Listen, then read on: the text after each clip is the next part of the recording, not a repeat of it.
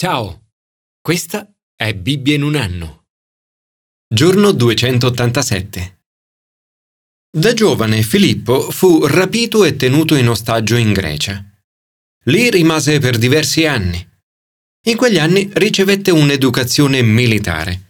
Nel frattempo la sua nazione subì numerose sconfitte e perse molte terre. Ritornato in patria nel giro di cinque anni divenne re. Filippo II di Macedonia aveva un disperato bisogno che il suo esercito rimanesse saldo. È ricordato per due importanti innovazioni. La prima è la sarissa, una lancia molto lunga. La seconda è lo sviluppo di una formazione militare rettangolare utilizzata dagli eserciti antichi, nota come falange. La falange macedone era fatta di fanti altamente addestrati, armati con le lance lunghe di Filippo, spalla a spalla e generalmente in file di otto uomini. Finché rimanevano saldi e non rompevano i ranghi, erano virtualmente invincibili e incutevano timore nei cuori dei nemici. Utilizzando questa tattica, Filippo unì le città-stato della Grecia e nel 356 a.C. conquistò la città di Filippi, che da lui prese il nome. A volte la vita cristiana è come affrontare un nemico potente assomiglia a una lotta intensa, in cui un altro esercito tenta di farci retrocedere e di rompere i nostri ranghi. Se non restiamo saldi, cadiamo sulla schiena e scivoliamo nel fango nella direzione sbagliata. Anche Geremia è consapevole del rischio di retrocedere e per questo ripetutamente mette in guardia il suo popolo. Nel cercare di rimanere saldi non possiamo rimanere soli, siamo parte di una comunità nel passo di oggi del Nuovo Testamento, Paolo raccomanda di stare saldi, come soldati in una falange macedone. Spalla a spalla la Chiesa può rimanere salda. Questa è una delle tante occasioni in cui Paolo esorta la Chiesa a rimanere salda. Commento ai sapienziali. Tenere sotto controllo il cuore e gli occhi.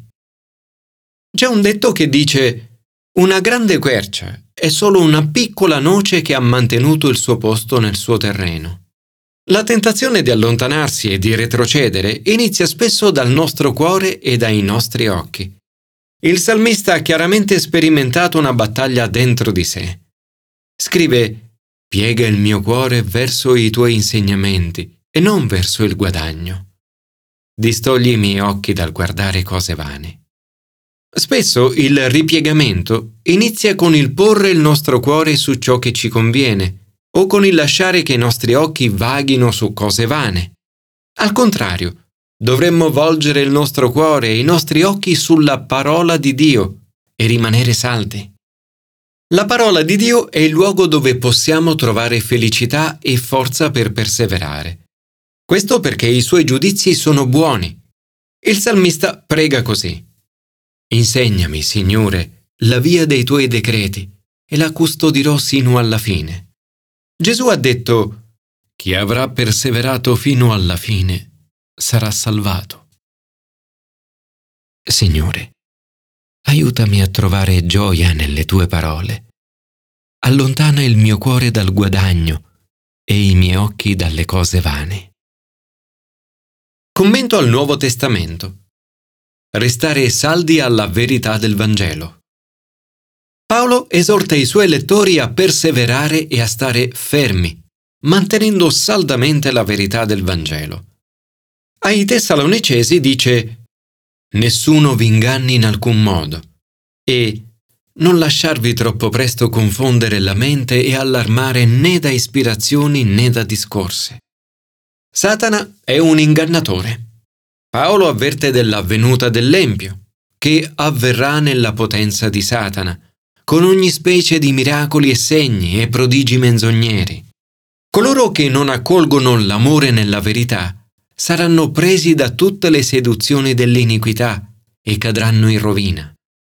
Per questo non dovremmo lasciarci ingannare da ispirazioni e da discorsi, quasi che il giorno del Signore sia già presente sono a conoscenza di diverse sette che ai propri membri dicono esattamente questo. Ma quando Gesù ritornerà sarà evidente a tutti.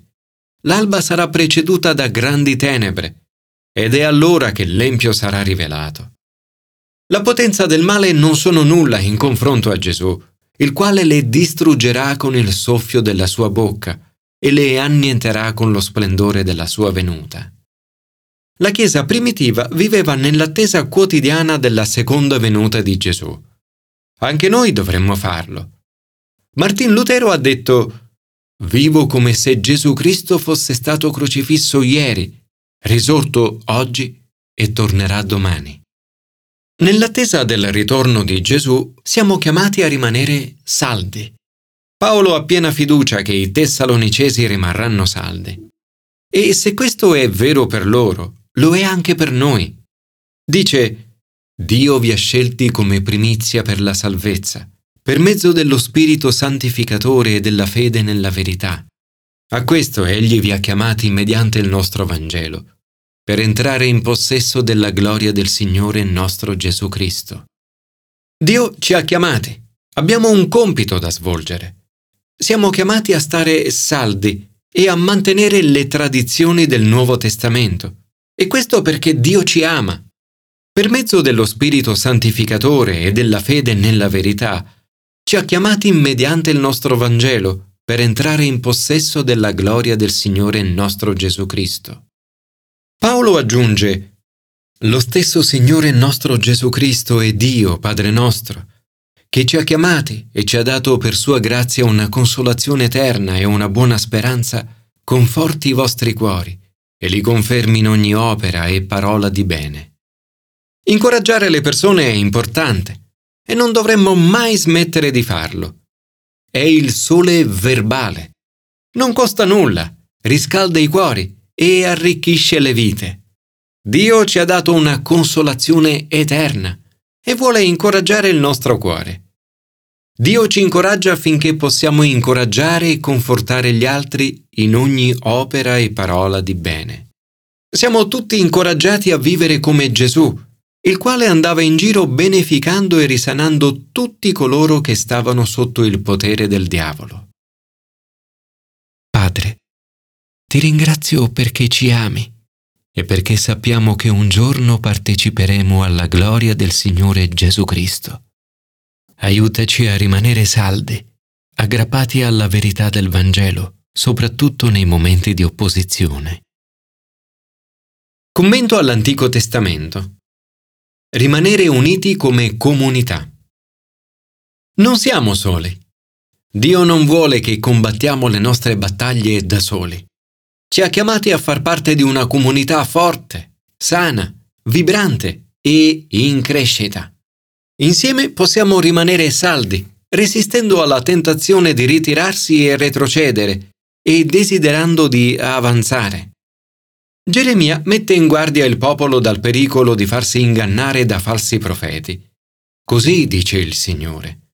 Semaia ha parlato a voi come profeta, mentre io non l'avevo mandato, e vi ha fatto confidare nella menzogna. Ha predicato la ribellione al Signore Sebbene Israele si sia lasciato andare all'iniquità e al peccato, Dio mantiene la sua promessa.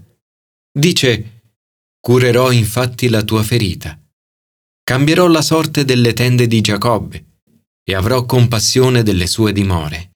Sulle sue rovine sarà ricostruita la città. Promette almeno quattro cose. 1. Adorazione gioiosa.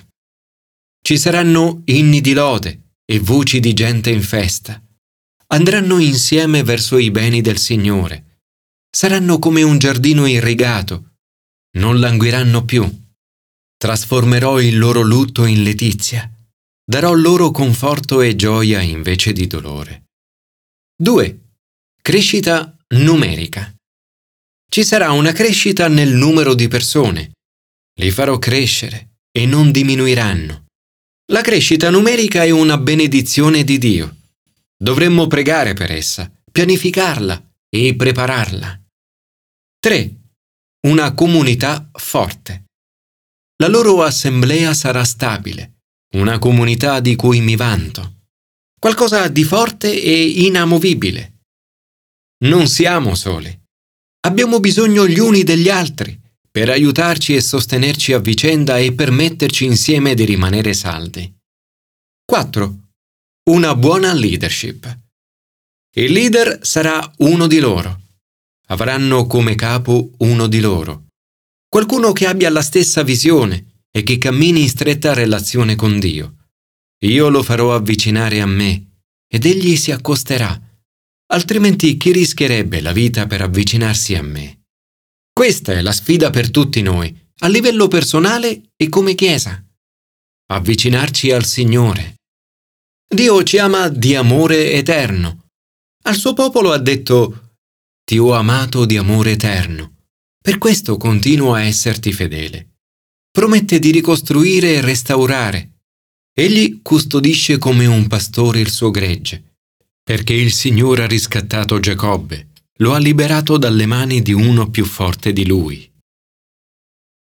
Signore, ti chiediamo di aiutarci a non indietreggiare, a restare saldi fino alla fine con gioia e gratitudine. Fa che il nostro amore aumenti e il numero di persone della nostra comunità cresca. Oggi desidero avvicinarmi a te.